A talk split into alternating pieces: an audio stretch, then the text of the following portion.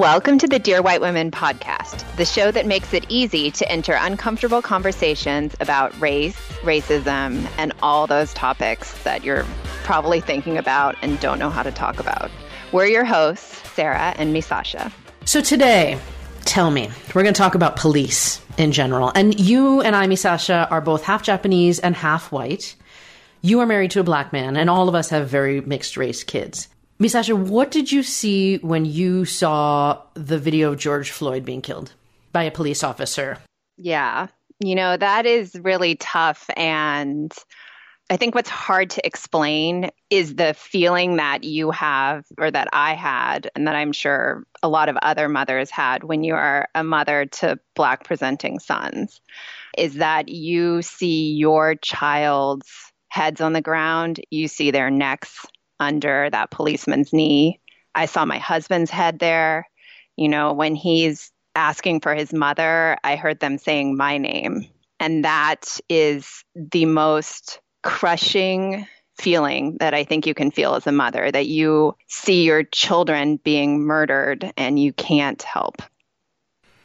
I had to give that a moment of silence there because that kills me every time I've heard you say that before, and every time it makes me want to cry. So, the reason we're going to talk about the police today is in a different context than what I think a lot of people are talking about them. And it's about the history. And I'm just curious, just to put this in broader context, when has understanding the history of something changed your perspective on it? That's a great question. And when you say history of something, I think back to my fourth grade class because we were studying World War II at the time. And I think this was the first time we had really studied, you know, who was in World War II, what were the battles like, and we had talked about Germany, and then we were focusing on Japan and the Pacific Theater. And it was one of the first times that I had conceptualized that half of my family was on one side of this war and half of them were on the other. And the reactions from some of the kids in class were very anti Japanese because they were the enemy, they were the other and they had bombed Pearl Harbor because that was specifically what we were talking about. And I remember feeling taken aback, I think, for lack of a better word. I was shocked because I was hearing these sentiments and just thinking, like, but this is part of me.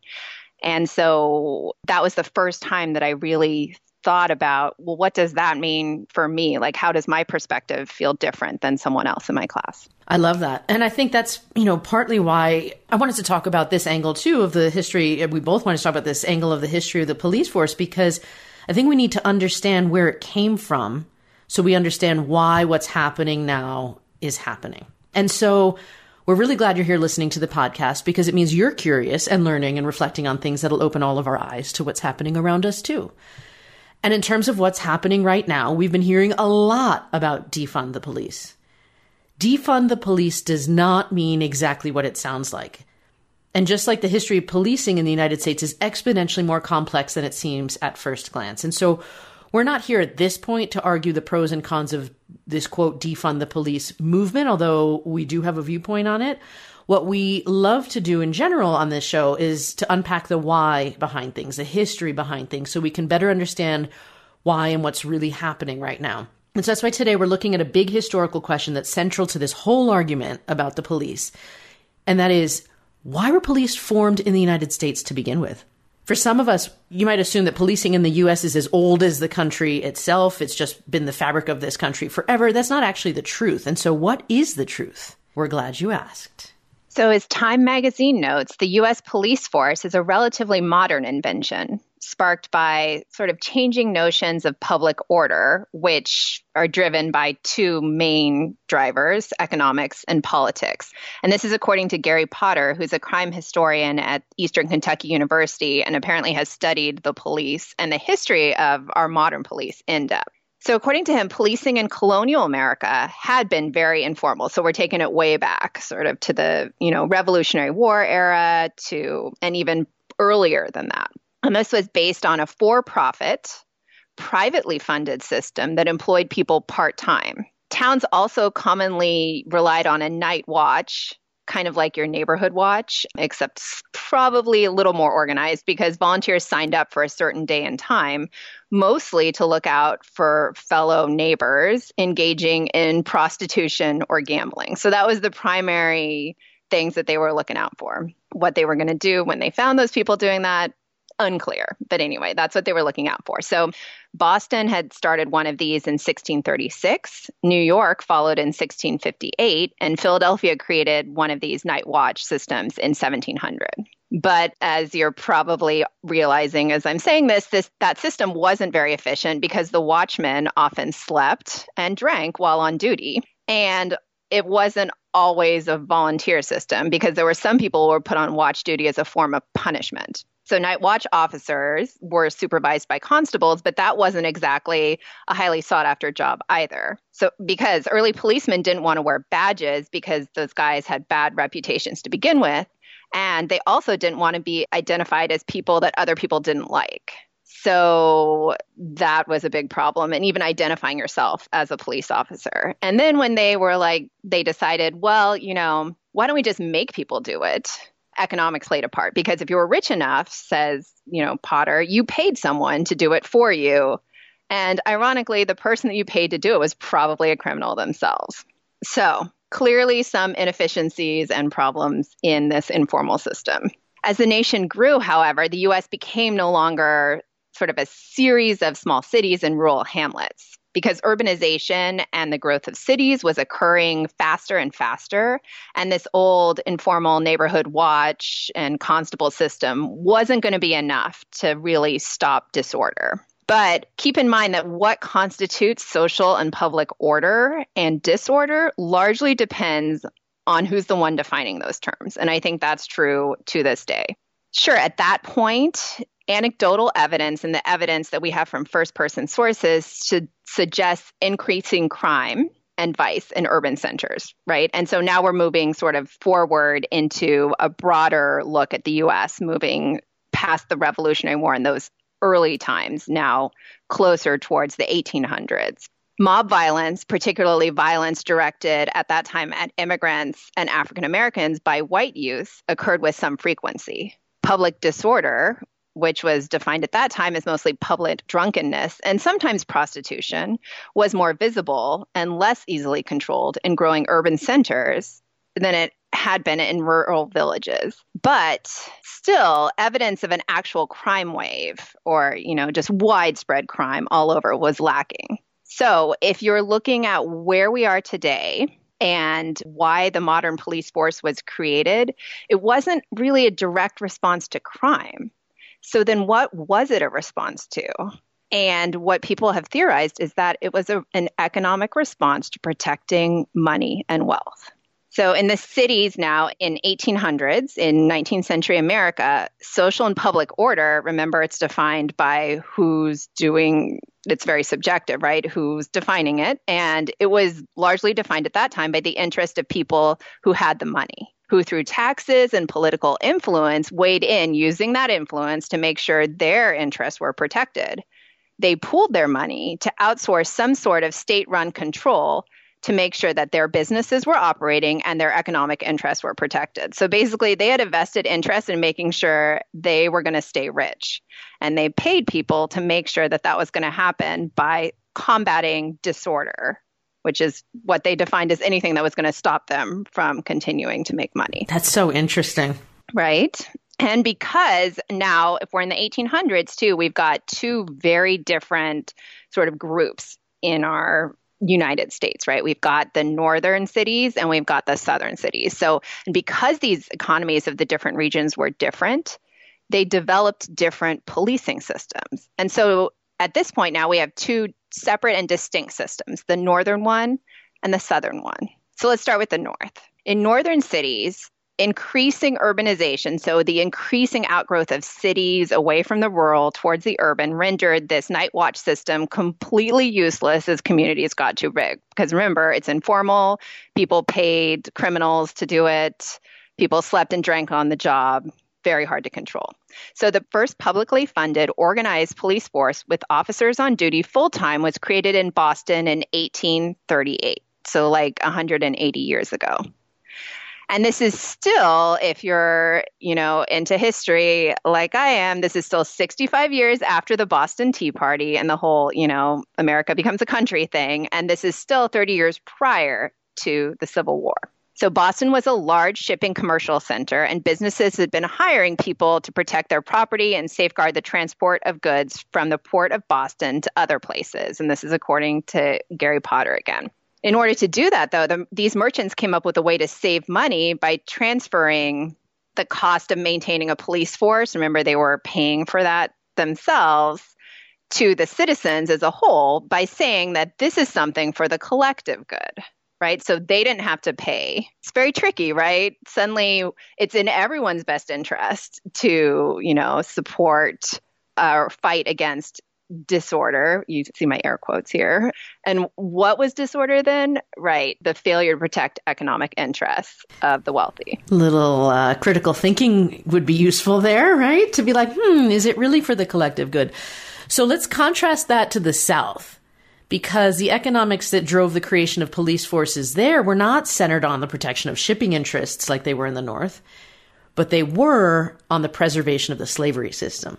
So the American South relied almost exclusively on slave labor, and white Southerners lived like in a lot of fear of slave rebellions that would disrupt their economic status quo.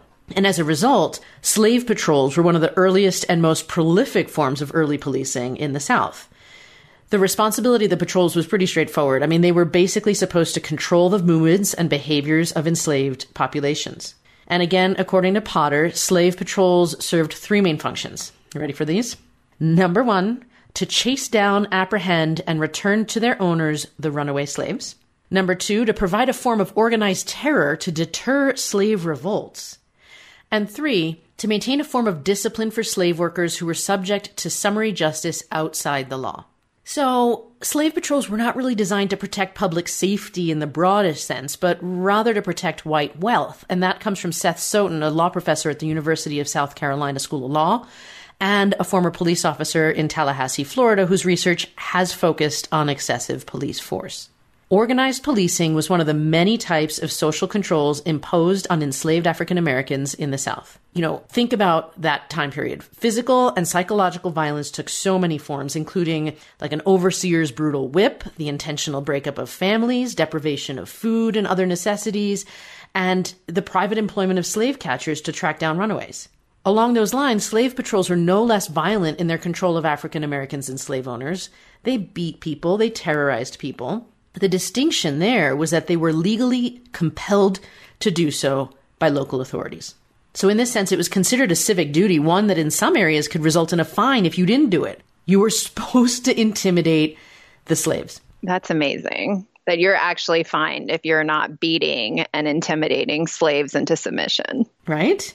So, in other areas, like patrollers received financial compensation for their work, and typically slave patrol routines included enforcing curfews, checking travelers for permission pass, catching those assembling without permission, and preventing any form of organized resistance. So, as historian Sally Hadden writes in her book, Slave Patrols, Law and Violence in Virginia and the Carolinas, the history of police work in the South grows out of this early fascination by white patrollers with what African American slaves were doing. Most law enforcement was by definition white patrolmen watching, catching, and beating black slaves. Oof. I can't even. I just. Right? So this is like. It's built into the fabric of how policing began in this country. Yeah. I think it's impossible to separate that from how we have developed our police force. Right. And I think the the biggest thing for me so far that I have like been surprised by was the fact that it was created at the beginning to protect economic interests. It wasn't about am I safe walking down the street? It was about is my business going to make enough money? Do I have control over the things I need to have control for me because everybody there was no Macy I was employed by somebody else. You had your own economic interests that you had to look out for. You had to make sure you had food, and so I was really surprised to learn this that it's about the economic interests. Well, and I think that you know we think of police as as a civic good right? A lot of times i think how we've been taught about the police force is that it is a civic good and that it's something for all citizens. And i think for me the privatization or how the rise of police in our country was basically privately funded and later sort of brought to everyone through taxation because it was sold as a common good. But the economic interest protecting, you know, wealthy business owners in the north and wealthy business owners in the south through maintaining their system of free labor, that being the driving force, I think is huge and huge for all of us to understand. Right. Well, and then you think about what we use police for now, and it's like we use the police to patrol so much more now but it's important to remember where they came from and what biases were built into the system to begin with. So let's talk a little bit about how police became patrollers or police in the first place. Because you have the people they were regulating, who were the people who were doing, you know, like the top and bottom, if you will, of the hierarchy chain here. And the process of how somebody became a patroller differed throughout the colonies. So some governments ordered local militias to select patrollers from their rosters of white men in the region within a certain age range. In some areas, in a lot of areas, patrols were made up of lower class and wealthy landowning white men alike. Other areas pulled names from the lists of local landowners, and interestingly, in 18th century South Carolina, landowning white women were included in the potential list of names, and if they happened to be pulled their names were pulled to you know be on duty, they were given the option to identify a male substitute to patrol in their place. I found that so interesting too. That if you're a landowning white woman in the South, you could be part of this slave patrol. Mm-hmm. During the Civil War in the South, the military became the primary form of law enforcement in the South. But during Reconstruction, which, if you remember, is the post Civil War era, many local sheriffs functioned in a way like the earlier slave patrols enforcing segregation and the disenfranchisement of freed slaves. African Americans were still heavily policed by law enforcement officials, especially in areas that passed black codes, which are like laws that restricted property ownership, employment, and other behaviors. And there are also the areas that saw the rise of that very first wave of the KKK. And if you remember, we talked about the KKK in this like three part arc talking about domestic terrorism and they were episodes 31, 32, and 33 if you're interested in listening to them. But basically, these black codes were essentially the slave codes, just reworked to remove keywords like slavery. And they remained in effect until the 14th Amendment in 1868. And then those morphed into Jim Crow laws, which ding ding ding just a momentary like i'm so excited for this book we launched a patreon folks to support the fact that we want to do a book club and we want to talk to you about these things and really engage with you to reflect. And so we're doing the new Jim Crow as part of the book club. And so join the conversation over at our Patreon link if you would like to take part. But anyway, you get the picture. Like all of these waves basically continued racism. It was going strong through all the, the South. So I think also, you know, we're looking at the South and now we go back to the North because who made up the police force in the northern cities is different than the South but no less harmful when it comes to thinking about systemic racism and how that has continued to be built and woven into the fabric of pretty much everything in our society. So let's put into context, we're moving back a little bit from the Civil War and talk about the late 1840s in the North. The immigrant population of Europeans, particularly the Irish, were generating in their own way a similar kind of social anxiety, xenophobic, nativist, racist reaction to what blacks in the South were used to with slave patrols and what antebellum black folks had been used to who were free in northern cities in terms of how they were being surveilled and how they were being controlled. So you've basically got free blacks and a lot of European immigrants put in the same boat.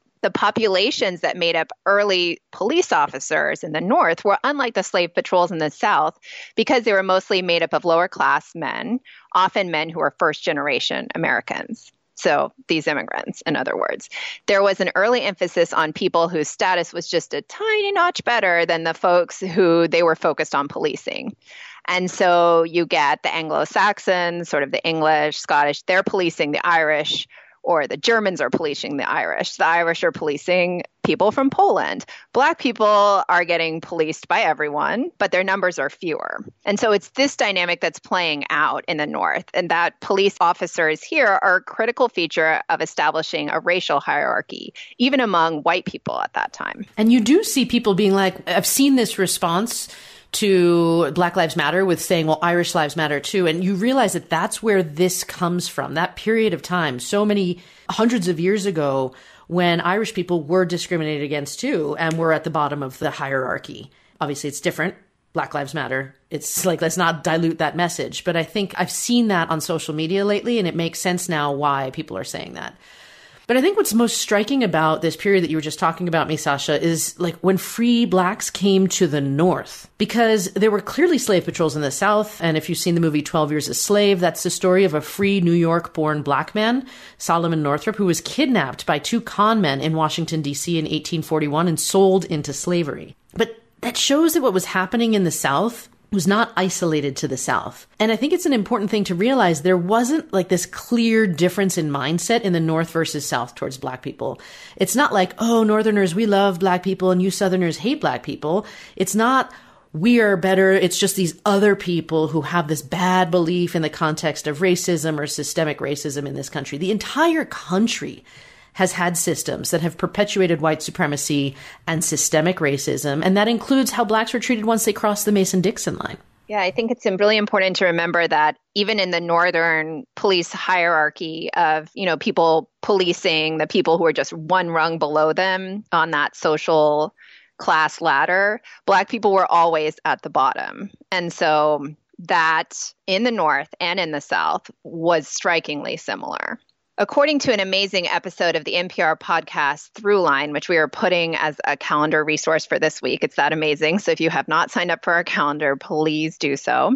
Black people made up less than 5% of the populations of big northern cities until the second and third decade of the 20th century, which is sort of that great migration period, which began during World War I in the 1910s. And at that point, you start to see the populations doubling from 2 to percent to 4% to 8%.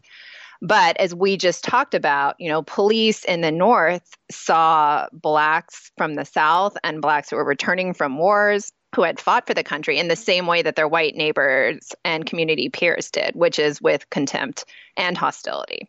So they were a small population in the North, but growing, although the viewpoint or how they were treated by their white neighbors was not changing and, in fact, was getting more hostile.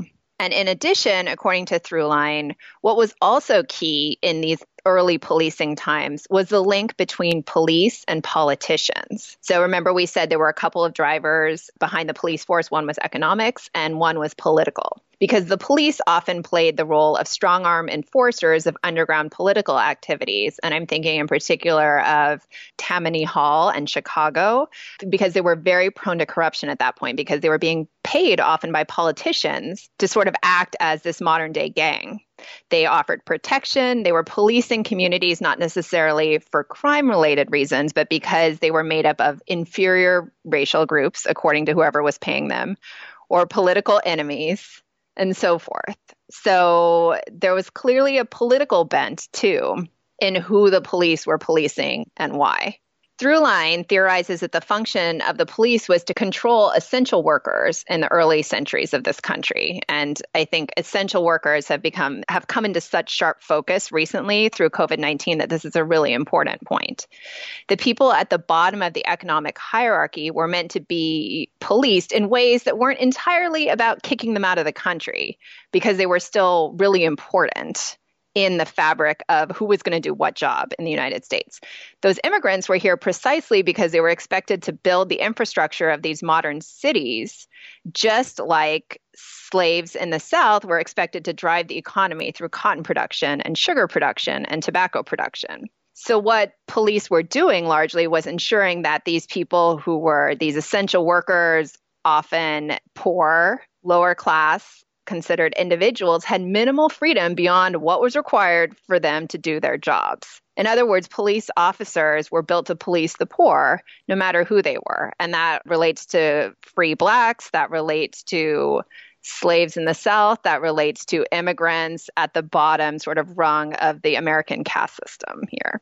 Two different thoughts came to mind. On that point that you just made in particular, it reminds me of what's happening with our southern border and this, you know, anger against brown immigrants. And this is going to be a really broad statement, but we're keeping people pinned down and yet do you like they are a lot of times the people who are doing the work in this country that like cleaning people's houses like picking fruit in really hot temperatures so that we can still have cheap produce like I don't know about you, but I don't, I mean, the racial makeup of people who are doing these jobs that are essential are brown, and yet we are talking about limiting their rights, limiting their access, limiting the money. Like, that seems like that has continued. So that's really interesting that that's what you were just talking about was from the early 1900s. And here we are 100 years later, still talking about that.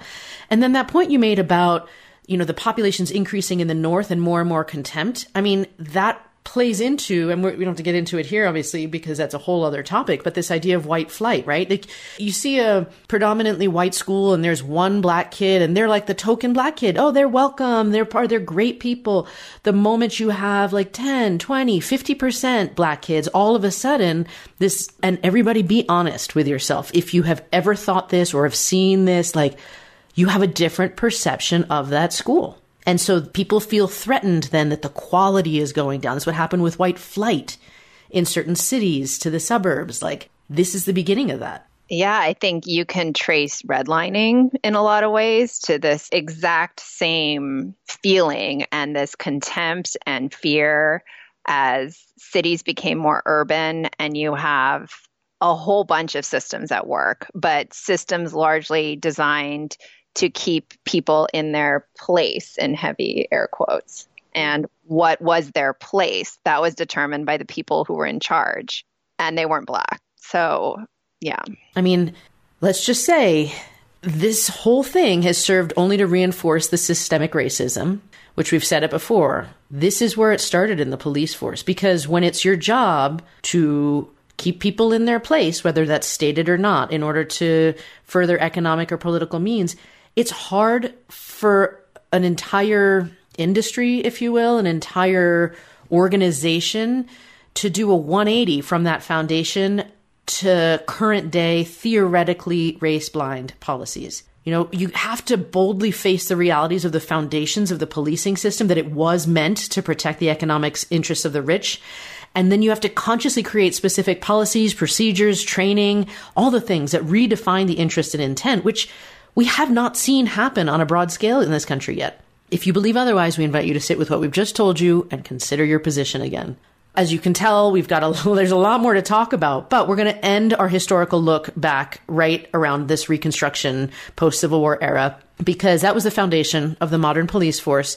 If you're looking for a bigger historical analysis of the police in America, Throughline does it looks at that inception of the police force in the US up until close to the present day. So we encourage you to listen. And one of the areas they focus on is post World War One America, when Black Americans, you mentioned it before Misasha, but who had fought for their countries, came back into cities that weren't ready for them. Tensions were high in both the North and the South, and that often caused terrible tragedies and explosive race based riots. You know, and what I think is so powerful about looking into history on a broad scale is that it allows us to look at our own personal history. And in prepping for this episode, I realized that one of our family stories took place right around this time that we're talking about that sort of that edge of well post reconstruction but right around when you've got that influx of blacks into cities that weren't ready for them. But if you take it back to the South, my American grandfather, as I've discussed previously, is from small town Tennessee, like super small town. His parents owned a dry goods store in town, which I'm pretty sure was one of the only ones in town, if not the only one, to give you a sense of how small this town is. They also hit a young black man in between the bolts of fabric in their store one day as he was being chased by a group of white men, allegedly because he had not stepped out of the way of a white woman. And P.S., he had. Anyway, this white group of men, you know, were chasing him he ran into the store. They hit him. Once everyone had gone home and the store was closed at night, my great grandparents got him a horse and some money and had him head north. They later heard from him that he was okay, which is amazing on so many levels. But if you can imagine the race tensions at that time in the South, in the North, even, who were Black people to turn to when something like this happened? It probably wasn't the police, it was ordinary people who were going to put their skin in the game to help, even when it was uncomfortable or risky for them. Ordinary people like you, like me, like us. Look for this week's calendar for more ways to learn about the history that directly influenced and upheld the systemic racism that has continued to affect us now, and for ways that you can start thinking differently about next steps for you, for me, for us. If you love what you're hearing, subscribe to the Dear White Women podcast so you don't miss any of our anti racist, identity affirming episodes released every Wednesday. Shows that seek to show that we as humans rise by lifting others. Support our Patreon, which allows us to keep making work that highlights different narratives that help us broaden our horizons, including a new monthly virtual community centered around book studies. Want to follow us on social media? We're at Instagram and Facebook at Dear White Women Podcast, and we're on Twitter at DWW Podcast. And of course, we'll be sending out vital info and opinions via email, which you can sign up for on our website, www.dearwhitewomen.com. Thanks for being part of the conversation.